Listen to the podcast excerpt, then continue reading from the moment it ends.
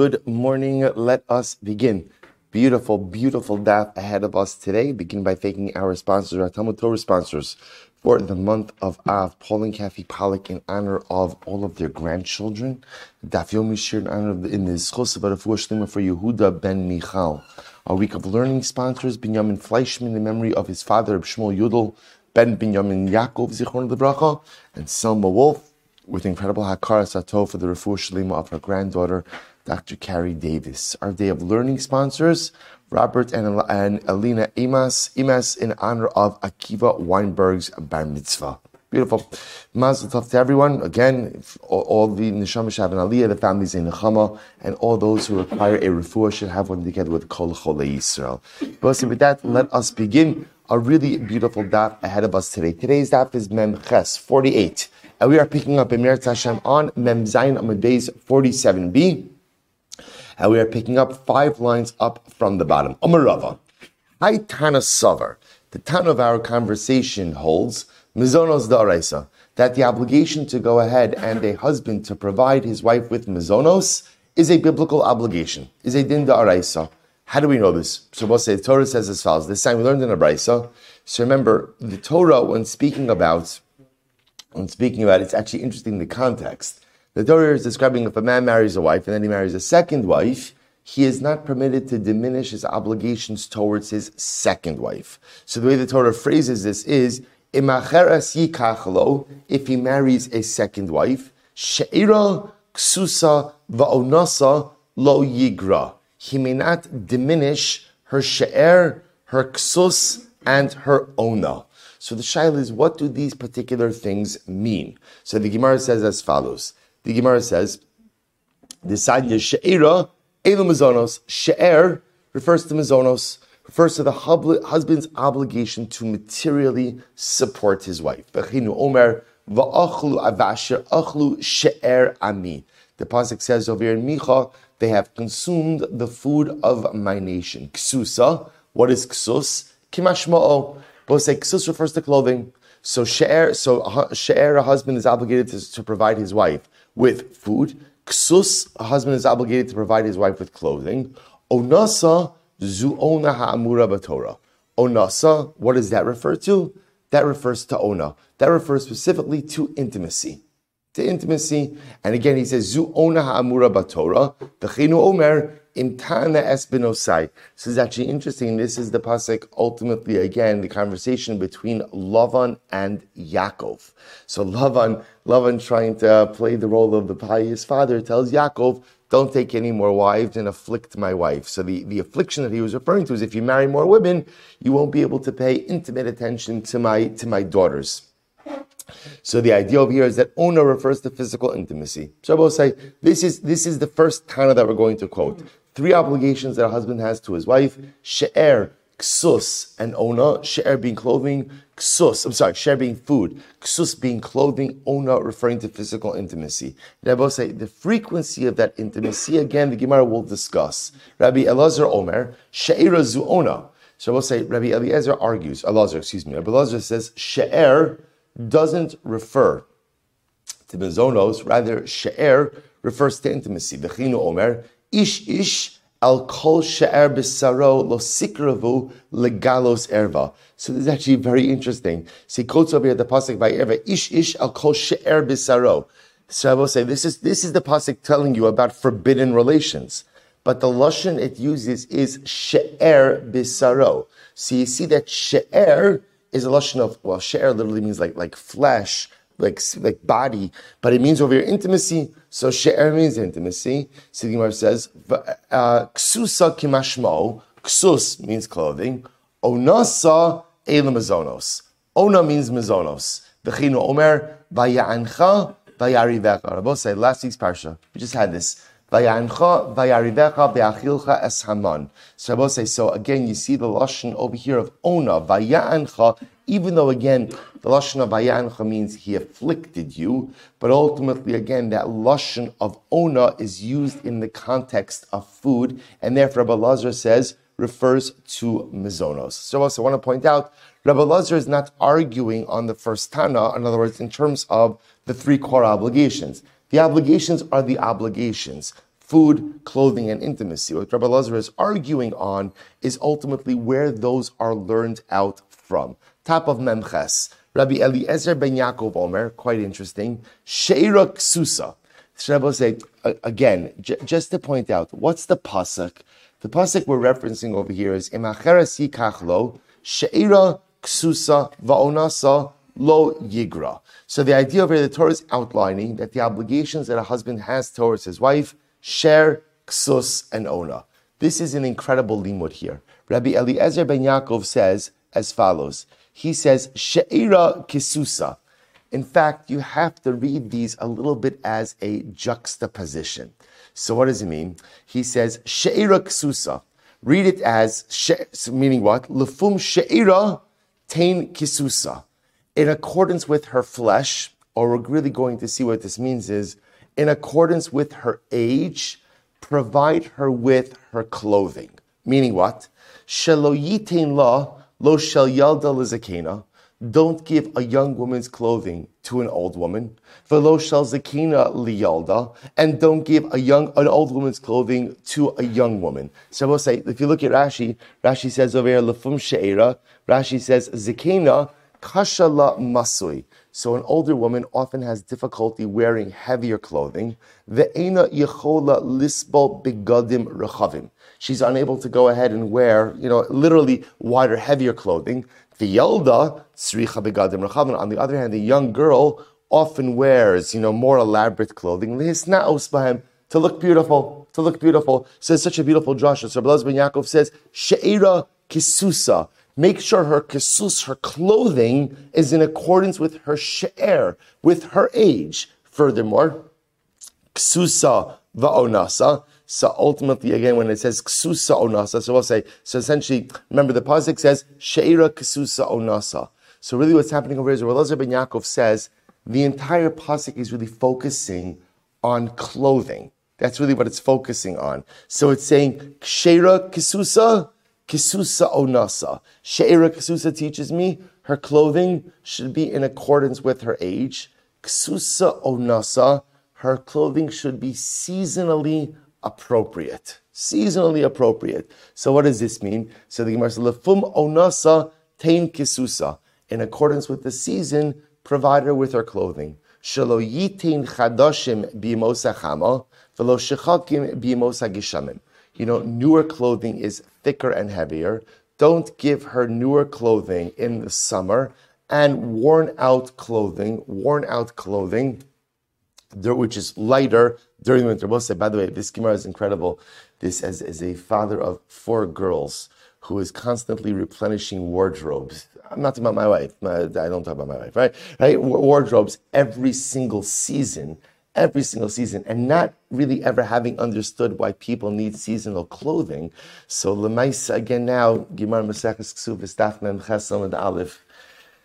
Doing all right, doing right. So, say, so again, really a quite, a, quite an amazing Gemara over here. Elazar ben Yaakov says, Elazar ben Yaakov says that halacha lemaisa, really the entire pasuk is referencing clothing. So she'era ksusa, ksusa. I'll tell you something quite beautiful on a, on a bit of a hashkafic level. Rabbi Nachman discusses this idea, not commenting on this Gemara per se, but highlighting this concept. The Rebbe says something so beautiful. He says that mitzvos are referred to as clothing. Mitzvos are referred to as a beged, as a ksus. We've seen this reference, by the way, in Reb Tzadok as well. And the Rebbe says there's, there's an incredible musr that sometimes in life a person has to make sure that they're wearing the appropriate clothing. In other words, even in Ruchnius, even in Ruchnius, there may be certain things that are appropriate for where we are holding right now, and certain things which are beyond us. You know, the right thing in spirituality is a person has to know, the person always has to grow. But how to grow, what to grow, what areas to grow in is something that often requires an incredible amount of contemplation and forethought. Because if a person tries to take on too much, or if a person tries to take on the wrong things, I'm not ready to take on certain things, it could totally derail a person's spirituality. And the Rebbe actually quotes this Gemara. He says, Rebbe, what do you see? There's a din that a husband has to provide his, his wife clothing. But when it comes to clothing, what's clothing all about? Sheira ksusa, clothing has to be age appropriate. Not only that, ksusa onasa, the ksus has to be right for the particular season as well. If the clothing is not right for the particular person, or the clothing's not right for the particular season, it might be the most beautiful article, the most expensive brands, right? Wonderful quality clothing. But if it's not right for what I'm holding in life, and it's not right for the season, my season in life, then the clothing derails everything. If it's true in physical clothing, it's certainly true in ruchnias as well. I have to constantly be adding bigadim. I have to constantly be adding new articles of spiritual clothing. But Lamaisa, I have to make sure that my trajectory of growth makes sense. And my trajectory of growth, I'm putting on the right garments for who I am, what I am, and where I'm holding in life. Incredible. Let's go weiter. So Tani Rav Yosef. Rav Yosef, now, by the way, I'll point out here something interesting. Tosfos highlights this. He says, Rabbi Lazar ben Yaakov, that's fine, but you've just used the entire pasuk to teach you what? Clothing. What about mazonos? And what about and what about intimacy? So Tosfos points out Rabbi Lazar ben Yaakov must certainly learn those out, but he perhaps learns them out from other sources. Okay, so in other words, the beauty of this Gemara is everyone is agreeing on the three core obligations that a husband has towards his wife. Share, I should say, the three core obligations are food, clothing, and intimacy. What, how you learn them out, that itself seems to be subject to machlokes. Beautiful. Tani Rav Yosef. Let's go weiter. Sheira zu kiruv baser. She'era basar. Rav Yosef goes a step further. Rav Yosef agrees with the first Tana and holds that she'er, in fact, does refer to physical intimacy. But lamaisa, it refers to the fact that physical intimacy must also occur with actual physical co- contact. Meaning what? Shelo yinag ba minag parsim. That ultimately a person should not conduct themselves like the Persians, because how did the Persians conduct their, their intimate lives?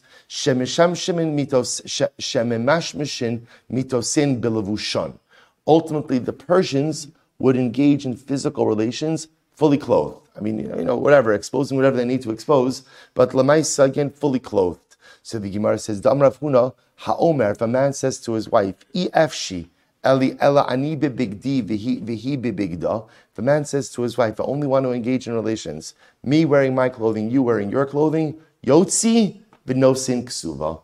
Ultimately, such a man is obligated to divorce his wife and pay her out a full ksuva. That is not called intimacy. Part of intimacy, again, part of the husband's intimacy is a sense of physical closeness as well. So I will say, I saw, I saw brought down in the Shem Shmuel, Sakar Rebbe, uh, and such a beautiful idea that this applies in our relationship with HaKadosh Baruch Hu as well. Ha'omer a'i efshi ela ani bebigdi v'hu bebigda.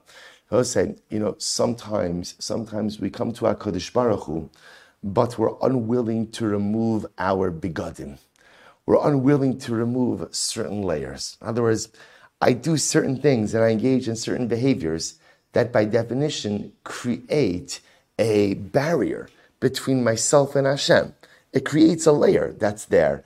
And I'm willing to engage, but I'm unwilling to remove those obstructions. I'm unwilling to remove those barriers. I'm unwilling to remove those things that create the separation between me and HaKadosh Baruch Hu. So, so, so the Shem Shmuel says that a person comes along, he says, I want to have a relationship, but I only want to have a relationship if you wear your clothing and I'll wear my clothing. The Gemara says, that's not a relationship. That's not a relationship. You're going to come with the barriers. You're going to come with the things that go out and separate. You're unwilling to remove the things that cause obstruction. You can't forge a meaningful relationship like that. And I will say, if we think about it, the Shem Shmuel is teaching us such a profound idea that here, see, we know each of us, each of us, I, I really think it's each of us, has things that we do that we know create a distance between ourselves and the Ribono Shalom. And yet, I have this burning desire for relationship. So I live in a little bit of this contradictory state. I want to be close, but I know that I'm actively engaged in things that push me away, that push me away but I convince myself that I could have my cake and eat it too. And to a degree, I can. You can always have some level of relationship. I can have a relationship with God, even if I'm doing things that keep me separate. But Lamaisi, if you want spiritual intimacy, if you want spiritual connection, if you want the spiritual devekas, spiritual marriage with HaKadosh Baruch Hu, that requires the removal of the begadim. That requires the removal of the things that I know are keeping me distant.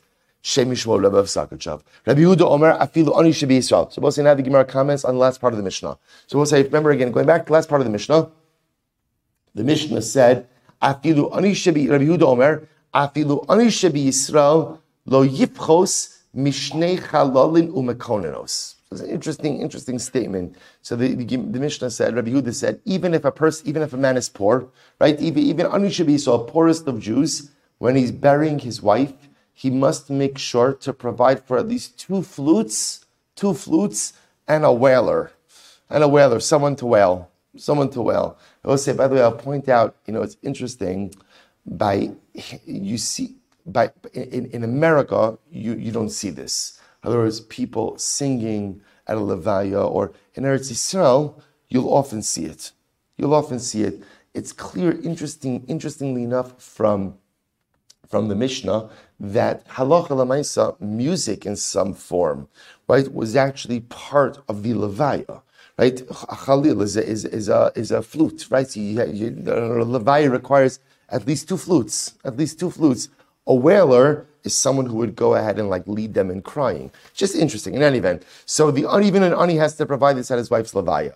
To which the Gemara says, Michlal the Tanakama Savra Hanilo. So we'll say, it sounds like to me that the Tanakama holds that this is not necessary. So, Heichi Dami. What's the case? What's the case? What's the situation? Ida Archa. So we'll say, if it's the normal course, if it's the normal course, ultimately, again, to have these things at a levaya, so why would the Tanakama disagree and say that a husband is not obligated to provide this? So my time at the Tanakama do Amrlo. V'id the lav archa. And ultimately, again, if this is not common, my time is Rabbi Huda. Why would Rabbi Huda require it? So what's going on over here? This is fascinating. Kagon, the arche didei, the lav arche dida. So we'll say, what's the case? The case is where this is common practice in his family, but wasn't common practice in her family. In her family, Tanakama Savar, watch this, so we're going to see this, this primary sugya occurs in a couple of blocks now, so we'll see it then, but we're going to reference it now, it's quite fascinating. So listen to this.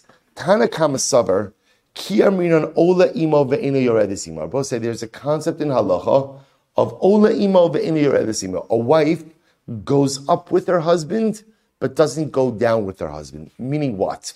that will say if he has a higher quality of living than she does, let's say before they get married, he comes from a wealthy family, she does not. So she adopts his quality of life. That's Ola Imo, Ve'ino Yoredes Imo.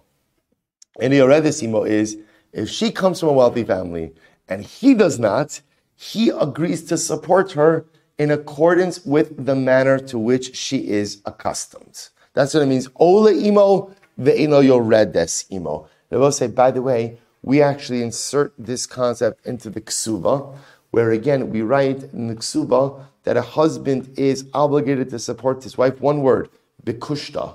Kushta means in comfort. What does it mean in comfort? What, what does that mean? What I think is comfort is comfort means in accordance with the lifestyle that either she is accustomed to or that I am accustomed to. The higher of the two is the one that I am obligated to support my. That's what it means. Ola imo ve'ino yoredes imo. So listen to this. So Tanakama savar ki armina ola imo ve'ino yoredes imo hani mili. So Tanakama holds the concept of ola imo ve'ino yoredes imo. That, that applies when? During her lifetime. During her lifetime. But after death, it doesn't. Therefore, we'll say what? So remember again, what's the case? Rachel's married to Ruvain. Rachel dies. Rachel dies. In Rachel's family was a was a more simple family. They never had flutes and they never had wailers. In Ruvain's family, they always had this stuff. So Tanakama holds the concept of Ola Imo Imo that only applies when during Rachel's lifetime doesn't apply during her death. Rabbi Yehuda Savar. Rabbi on the other hand holds. Rabbi Yehuda on the other hand holds no that the concept of Ola Imo ve'eno Yoredes Imo applies both during life as well as during death. Incredible. Therefore, Rabbi Huda holds in the Mishnah, we're talking about a case where Reuven would be obligated to provide Rachel with the flutes and with the wailer, even though again this was not her standard of living, it was his. Incredible. Rav Chisda, Amr Rav Ukva, Halacha Rabbi Huda. So Rav Chisda is saying Rav Ukva, the halacha follows Rabbi Huda. Rabbi Huda. So I'll say, by the way, like I said, we're gonna we're gonna see this sugya. There's some really fascinating examples of this. If you look at Rashi, Rashi says, Hani mili michayim, kigon hu omer lahanik esbina, vi omer shalo lahanik, benos lahanik b'neim. So we'll say we're going to see one of the interesting cases is as follows. Let's say again Rachel marries Ruvain, Rachel marries Ruvain, and they have a child, Baruch Hashem. And now Rachel wants to hire a wet nurse. And Ruvain says, no, I don't want to pay for that. Nurse the baby yourself. And she says, well, the women in your family hire wet nurses. He says, well, the women in your family don't. Right? So what's the halacha? Ola imo ve'ino yoredes imo. So again, we'll, we'll see. I'm, I'm, not going to thrash it, but we'll see. We'll see this sugya.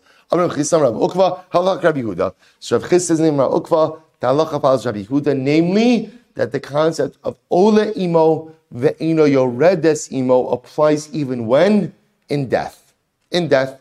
Vam Rav Chisam Rav Ukva, Mishnishtate, Mishnishtate, say a very interesting case here. Mishnishtate, someone's gone insane. Someone's gone insane. So what's the halacha? Bezdin Yardin Linechasav, v'zanin umefarnesin es ishto ubanav ubnosav v'davar acher. So a very interesting case here. Someone goes insane. Someone goes insane. What's the halacha? Bezdin goes down to his property. So Bezdin goes down to his assets, and what do they do? They manage his estate. And what do they do when they manage his estate? They go ahead and they provide bizonos for his wife, his daughters, his sons, and they also provide davar acher, something else. Okay, what that something else is, we'll have to see.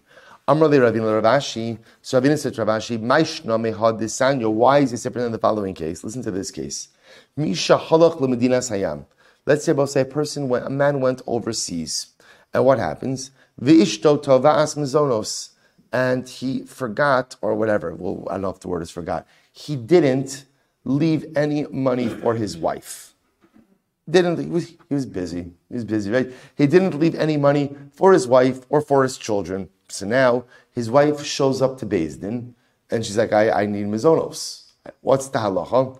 Bezdin yardel in a chasav, vizanin umefarnesin es ishto, avalo banavu benosav, velo davar achar.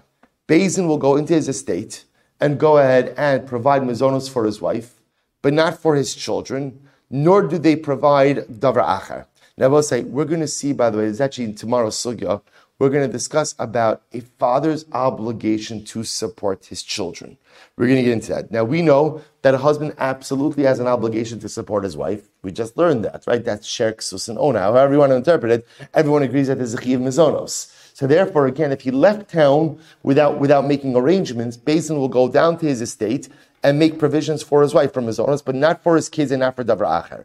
So they will say, so remember again, this is Ravina Travashi. Ravina that's Ravashi.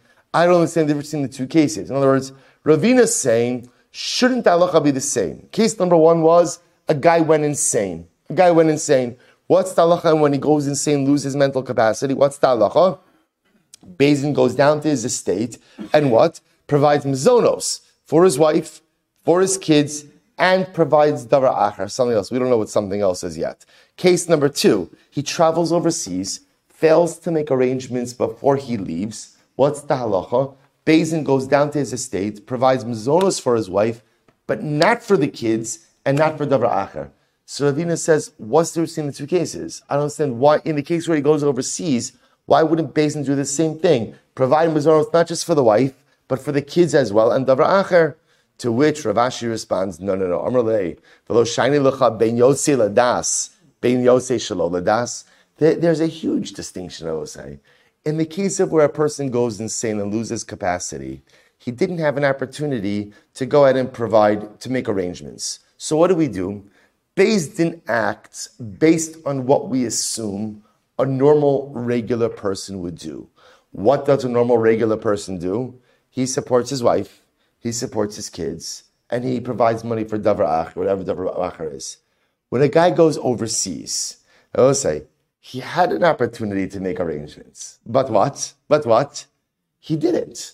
He didn't. He has full mental capacity. If he wanted to go ahead and set aside money for his wife and for his kids and for Davar, he could have done so. Now, when it comes to his wife, he's biblically obligated to support her. So if he didn't take care of that, Din will act on his behalf and do that. But as far as his kids are concerned, as we're going to see, a father doesn't necessarily have an obligation to support his kids. He could have made those arrangements, yet he chose not to.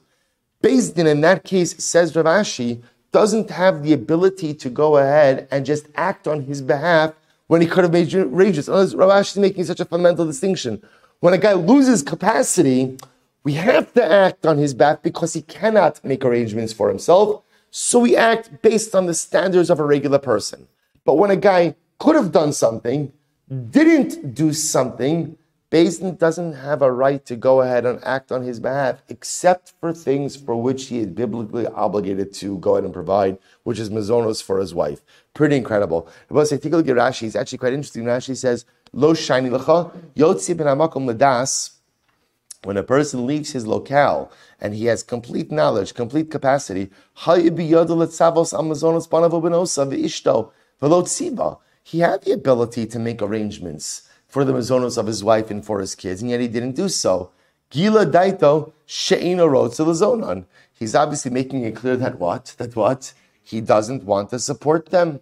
Now again, Hilchach, Ishto Ishta So his wife, he doesn't have a choice. Right? His wife he has to support. But for one's children, as we'll see, he doesn't have an obligation to support them. Mistama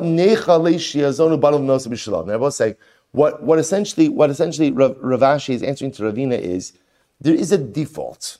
The default we assume with most people is that what? They want to support their family. That, that, that that's the, um, not in definitely, right? But Lamaisa, right? But Lamaisa, but Lamaisa, right? A regular person wants to support their family. So therefore, nishtatis, the default kicks in.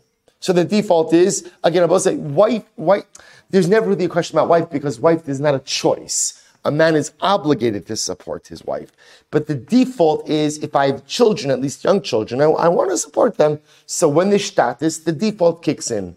But a guy travels overseas and could have made arrangements but doesn't do so, you have no right to activate the default. We have to go with what is, which is we assume that Allah doesn't want to support his kids. Incredible. So my davar acher, by the way, what is this davar acher? Very interesting. Amar of Chisda, zdet tachshit.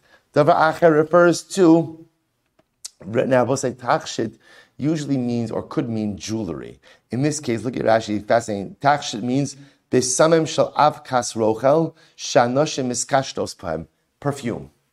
Perfume. Saloch means perfume. So we'll say, so again, just to be clear, so now just to plug this in for, well, actually, let's read this second. Rav Yosef Omer, tzedakah. It means charity assessments against the estate. So we'll say, remember again, in communities, in communities, there'll be a, a tzedakah tax that they, that they would assess against, or tzedakah obligations that they would assess against every individual of the community. So, say, so just to plug this in for just a moment, it's quite fascinating. So therefore, remember, in the first part, in the first case of Nishtatis, where the guy goes crazy, loses capacity, insane, isn't crazy? He goes insane. So Lemaisa, again, in that case, what is the halacha? Basically goes down to his estate, provides money for his wife Mizonos, kids Mizonos, and Davra Acher. Shabbos says, so according, according to Rav Chisda, Davar Achaz, we give the wife money for perfume. According to Rav Yosef, we also take from the estate it's community tzedakah. Community tzedakah. Shabbos say, in the second case of where he goes overseas, he leaves Ladas. So in that case, then what? Halacha lamaisa, halacha lamaisa, we don't seize money for davar achar. So either that means we don't give the wife money for, per- we'll give money for mizonos, but not for perfume, or according to Rav Yosef, we won't seize money for tzedakah from the estate in that case. So watch this. Manda amar tachshit kol shekain tzedakah. So I'll say the opinion who says that we seize money for perfume, right? They'll take money. They'll take money for perfume. Would certainly agree that we also take money for tzedakah. Manda amar tzedakah about tachshit yavinallah. Now we'll say this. By the way, this is really referring to the second case. So in the second case, for yotzala daito right? Where the husband leaves willingly. So what was the halacha there? We'll take money for the for the wife, but we don't take money ultimately for what? For mazonos for the kids and for davar acher. So I so the opinion who says that lamaisa davar acher is tachshit, if you're not going to take money for the wife's perfume, you're certainly not going to take money for tzedakah. Man damer tzedakah, but the opinion says that it's tzedakah about tachshit yavinala would still agree that although we're not seizing money for tzedakah, we will give the wife money for perfume. Why? Because a husband does not want his wife to become physically repulsive. I must say, understand something. Perfume bisman hagimara is different than perfume than the way it's used today, right? Perfume today is used as an enhancement. Perfume during times of the Gemara was often used to mask odor. And that's because, again, right, personal hygiene, daily hygiene was different was different. People weren't necessarily bathing every single day. So perfume was incredibly important just for a person to smell good. So therefore it's interesting. So the Gemara says, according to the opinion who says that the Acher is tzedakah, if the husband leaves with, right, he goes overseas and he doesn't leave any instructions, we won't seize money from the estate to satisfy his tzedakah obligations. We'll wait till he gets back. But we would seize money to give his wife money for perfume because we assume that a husband wants his wife to, to be to be to be beautiful, right? Or she's saying to, to not become repulsive. Incredible. So the Gemara goes weiter. Amr of Bar Abin, Amr Amr Funa. Interesting case. Misha halach lemedinas hayam umeise ishto. So listen to this. If a man went overseas and while he's overseas, his wife died. So now we have to pay for the levaya. So Bezdin Yardin Nechasa, the Kovrin also. So Bezdin ultimately goes goes into his estate and takes the money from his estate to provide for her burial. Lefi kavodo in accordance with his honor. So Gemara says, "Lefik vodo v'lo lefik voda," in accordance with the husband's honor, not her honor. Ema af lefik vodo, even in accordance with his honor. What do you see from here? Both say they had to be paskin. Hakamash malon ole imo ve'ino yoredes imo afilu la'achamisa. Oh, remember again we saw before there was a machlokes. Everyone agrees that when a man marries a woman,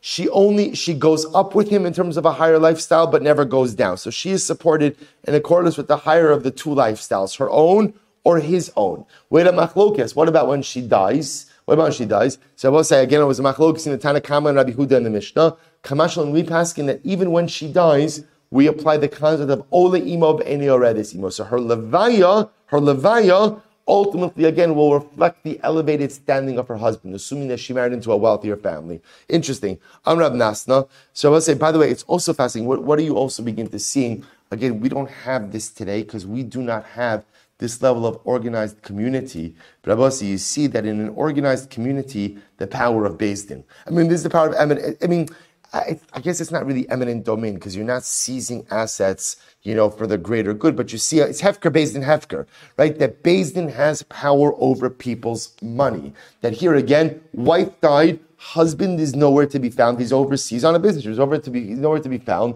right? He can't wire any money or do anything. So Din has the right to go take property, sell it off, or do whatever they have to do in order to provide for the burial needs of the wife. Incredible. Amr of Nasna, Ha'omer, Imesala Tikbaru Minichasav, Shomenlo. So we'll say this is an interesting case. Let's say a man says, if my wife dies, do not bury her from my estate. Don't use my property to bury her. Shomenlo, we listen to him. Maishna kiyamar. Why? Why? The nafli. Because essentially, I will say what he's saying is what he's saying is that halacha lamaisa, the property is going to become the property of the Yisomim, and therefore, again, the, wife's burial should not come from that property. Kilo amar nami kami yasmi rabu. Even if he says nothing, a man's property is always going to become one day the property of the Yisomim. But how does he have a right to say that his wife shouldn't be buried from that property? Ella, here's the case. We'll say this is fascinating. Haomer, in Mesu, lo sikpurum in Listen to this. Let's say a guy is on his deathbed. Guy's on his deathbed, and he says, "When I die, do not bury me from my estate." In other words, don't pay for my levaya from my estate. So the Gemara says, "Ein shomelo." We don't listen to him. Why not? Lav kol menu shiyashir banav v'yapil atmalatzibor. It is not appropriate for him to enrich his son while taking from the assets of the tzibor. In other words, I will say, like, what's going on over here? Like, what's, what's the Havamin over here? The Havamin is like this. There's a concept of mitzvah lekayim divrei hames. There is an obligation to go ahead and uphold the words of someone who's going to die. So can you imagine the scene, right? Ruvain's on his deathbed. Ruvain's on his deathbed, right? And again, everybody's huddled close. He's saying his final words. What are the final words? Don't spend my money on my levaya, right? Right? Right? Call, call up Abbas Yisrael. Like, let, let them pay for my levaya. So the kid's like, ah, the Tata's final words, right? He doesn't want us to spend his money. So beautiful, right? They come to Bazin, and Bazin says, very nice. Hopefully he told you something else also, because we're not listening to that. Right? So I said, the idea over here is, this in general is an incredible idea that a person is not permitted to enrich themselves at the cost of the community. Again, one of the many examples we have about how we only use communal tzedakah funds for an individual when there are no other options. There are no other options. If there are other options, then halacha lemaisa, a person is obligated to avail themselves of those options before taking community money. Okay, incredible. Says the Mishnah. So we'll say fascinating Mishnah. Great, these are great sugyas. Liolam. A girl, a girl we're assuming right now, is always in the rishus of her father. Ad shetikanes l'rishus habal l'nisuin until ultimately, again, she enters into her husband's domain for nisuin. I'm sorry, go back to Amad Aleph just for one moment. Take a look at Rashi. That's Rashi on the daf. Li'olam hibir sa'av im ba bas Yisrael urasa lekoin. He ena ocheles betruma v'zakai ba kichol zuchus ababito. So we'll the idea over here is, what this seems to be saying is like this. Even once a girl enters into Erusin, remember, during Erusin, where was a girl living? Where was a girl living? in her father's home. I say I'm using the word girl because we're assuming right now that we're, now we're assuming we must be talking about what either a katana or a nara. Obviously, once a girl's once a girl becomes a bogeres, she's now no longer a girl. She, she, she's a woman, and, and as a woman, she's a full fledged adult. So the idea that the Mishnah is saying over here is like this: that a girl, right, kitana nara, is fully in her father's rishus until when? until she transitions into her husband's rishus. Now, say, if you notice, by the way, the Mishnah adds in rishus abal linisuin, linisuin. Now, say this is a wild sugya because if you take a look at Rashi, Rashi says, by the way, what's nisuin? Kilomar shetikanes l'chupa l'shem nisuin shetei misura l'rishus abal. Now, say we're, we're going to get into this. We're not going to have time to do it today, but we'll have to do it in one of the future days. There is a fundamental machlokas as to what is the definition of chuppah. We think of chuppah as the chuppah, you know, the canopy that a chassan and kala stand under. Again, see, it, it's not fair to look at what we do because remember, we do everything under the chuppah. We do erisin under the chuppah. We do nisun under the chuppah. So, but we look at chuppah as the canopy. We're going to see that there's an interesting machlokes as to what the definition of chuppah is. For now, for now, what if you look at Rashi, Rashi says over here, chuppah is l'shem nisuin shetei mesura l'rishus habal. Chuppah represents chuppah, nisuin represents entry into the husband's domain. Okay, so that's the statement of the Mishnah. A girl is considered to be fully in the domain of her father, the rishus of her father, until she enters into the domain of her husband in nisuin. Says Rashi, what's nisuin? Chuppah. Good. Masr ha'av l'shluchi abal. So now it's just some interesting applications of this case. Masr ha'av l'shluchi abal. If the father ultimately gives his daughter over to the agents of the husband, in other words, let's say the husband sends a shaliach to go ahead and escort his wife, his arusa, to him. So now what the Mishnah is adding in is the father giving the, giving his daughter over to the agent of the husband essentially also represents entry into the husband's rishos. However, the father accompanied his daughter together with the shaliach, with the agent of the husband, or for that matter, the father dispatched messengers to accompany his daughter with the, with the husband's messengers. She still remains in the rishus of the father. As we'll say, what is the Mishnah saying? The only time that she leaves the rishus of the father and enters into the rishus of the husband is when? When the father is no longer a presence. So in other words, if the father hands her over to the, to the shaliach of the Baal, then she's in the rishus of the Baal. But if the father accompanies the shaliach, right, or the father's shluchim follow, right, accompany the shaliach, then the father has not removed himself. If he hasn't removed himself, she is still in his rishos. Next, masu shluchav abal, hare rishos abal. If let's say again the agents, the messengers of the father, gave her over to the messengers of the husband, at this point now she's in the rishos of the Baal. Incredible. Good. Shabbos say, let's analyze this. Maili olam. Shabbos say, the Mishnah started off by saying, Li olam hi birshos ha'av achitikanis l'rishos habal nisuin. A girl is always considered to be in the rishos of her father until she is fully given over to the rishos of her husband in nisuin. What does that mean? I mean the olam, always. What, what does that mean? Maili olam. Lafuki mi Mishnah Rishona. Oh, I will say, watch this. This is coming to go ahead and exclude, and going to go ahead and exclude something or refute something that we learned on Ksuvis Daf Beis Amad Aleph. What do we learn Ksuvis Daf Beis Amad Aleph?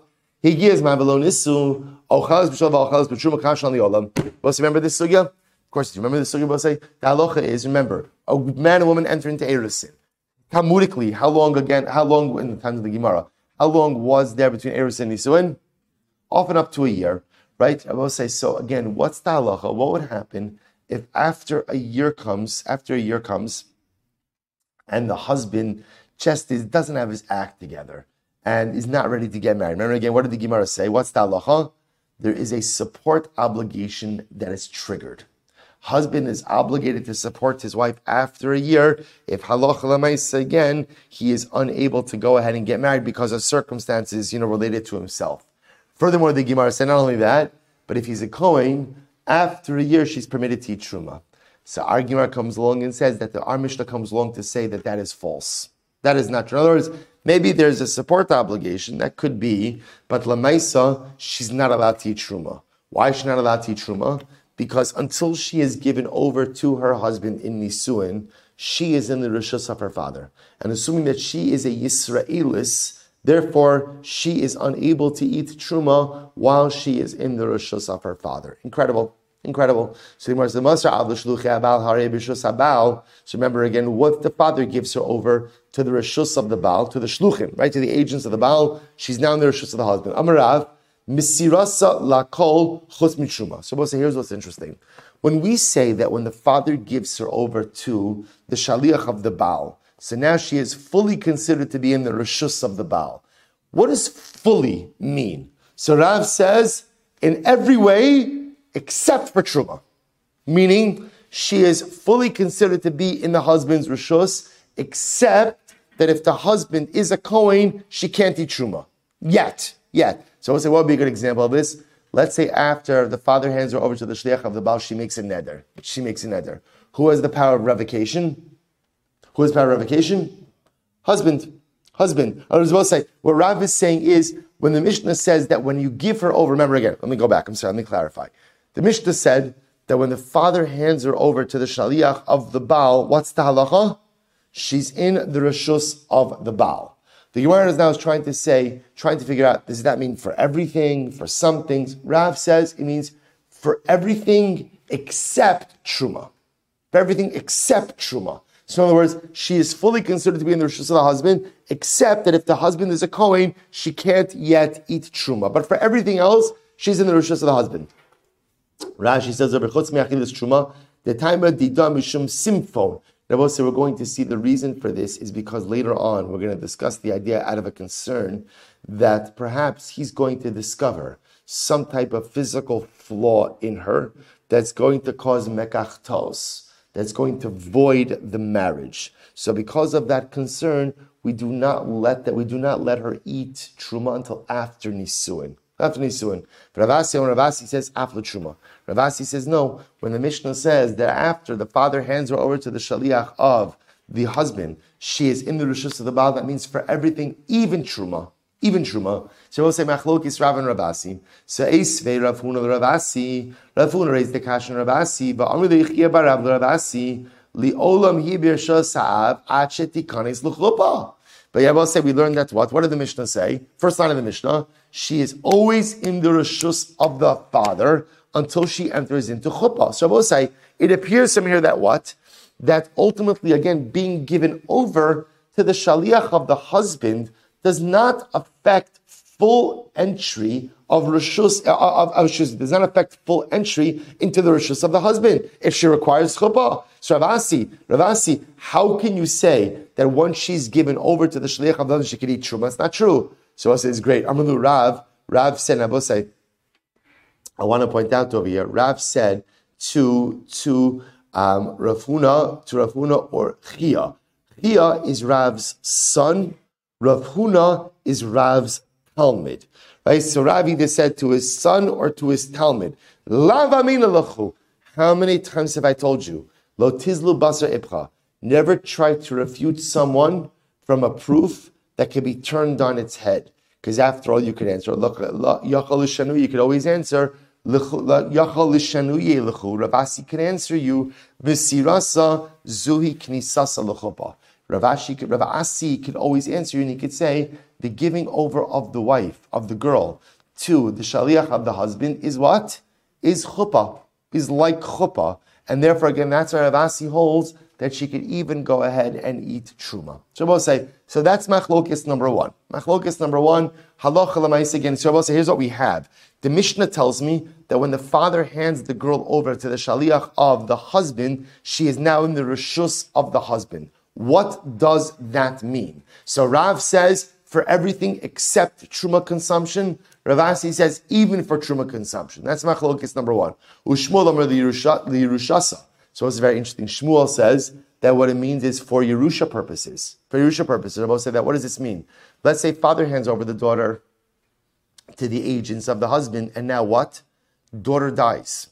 Daughter dies. Who inherits her? Shmuel says her husband inherits her. I'm also going back to yesterday's daf.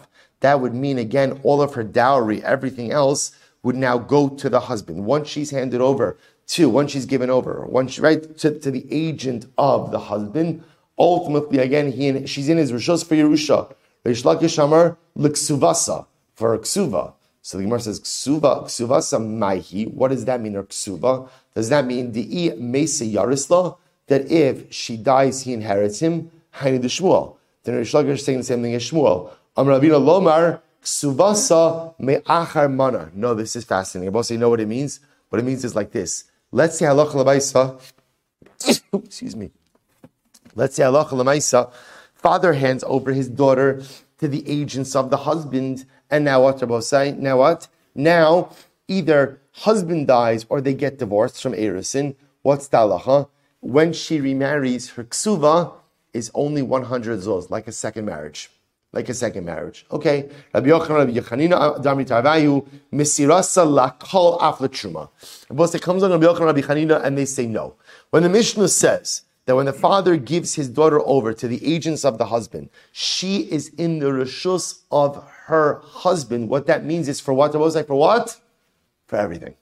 For everything. Ksuva, Yerusha, Truma, everything. Everything. So says the Gemara, Meisvei, Avim shluchei. So I'll say this is actually a very interesting. We'll start this today, but we'll have to conclude this tomorrow. Avim shluchei shluchei avim shluchei. So let's listen to this case. Actually, you know what? Say we're going to stop over here. We'll pick up Amir Hashem with this May state tomorrow. I know we have a lot. We'll have a lot to do tomorrow, but it's all right. Gemara flows quickly. So actually, no, it doesn't. I shouldn't say that. Right? Hey, so, say, so it just makes me feel better. I'll say, but again, I just want to point out what we're leaving off here is here's what we know. We have two principles. Principle number one is that a girl is considered to be in the rishus of her father up until the time that she enters into the rishus of her husband. Now, in a classic case, entering into the rishus of her husband means what? Means what? Chuppah nisuin. The Mishnah introduces us to an additional idea that once the husband hands her over to the agent, sorry, once the father hands her over to the agents of the husband, she is now in the rishus of her husband as well. The shaila is, the machlokes is, what does that mean? Does that mean fully in the rishus of her husband, like she entered into chuppah? Or is it some quasi entry into the rishus of her husband, but not full entry? Emir Hashem resolution tomorrow. Shkayach.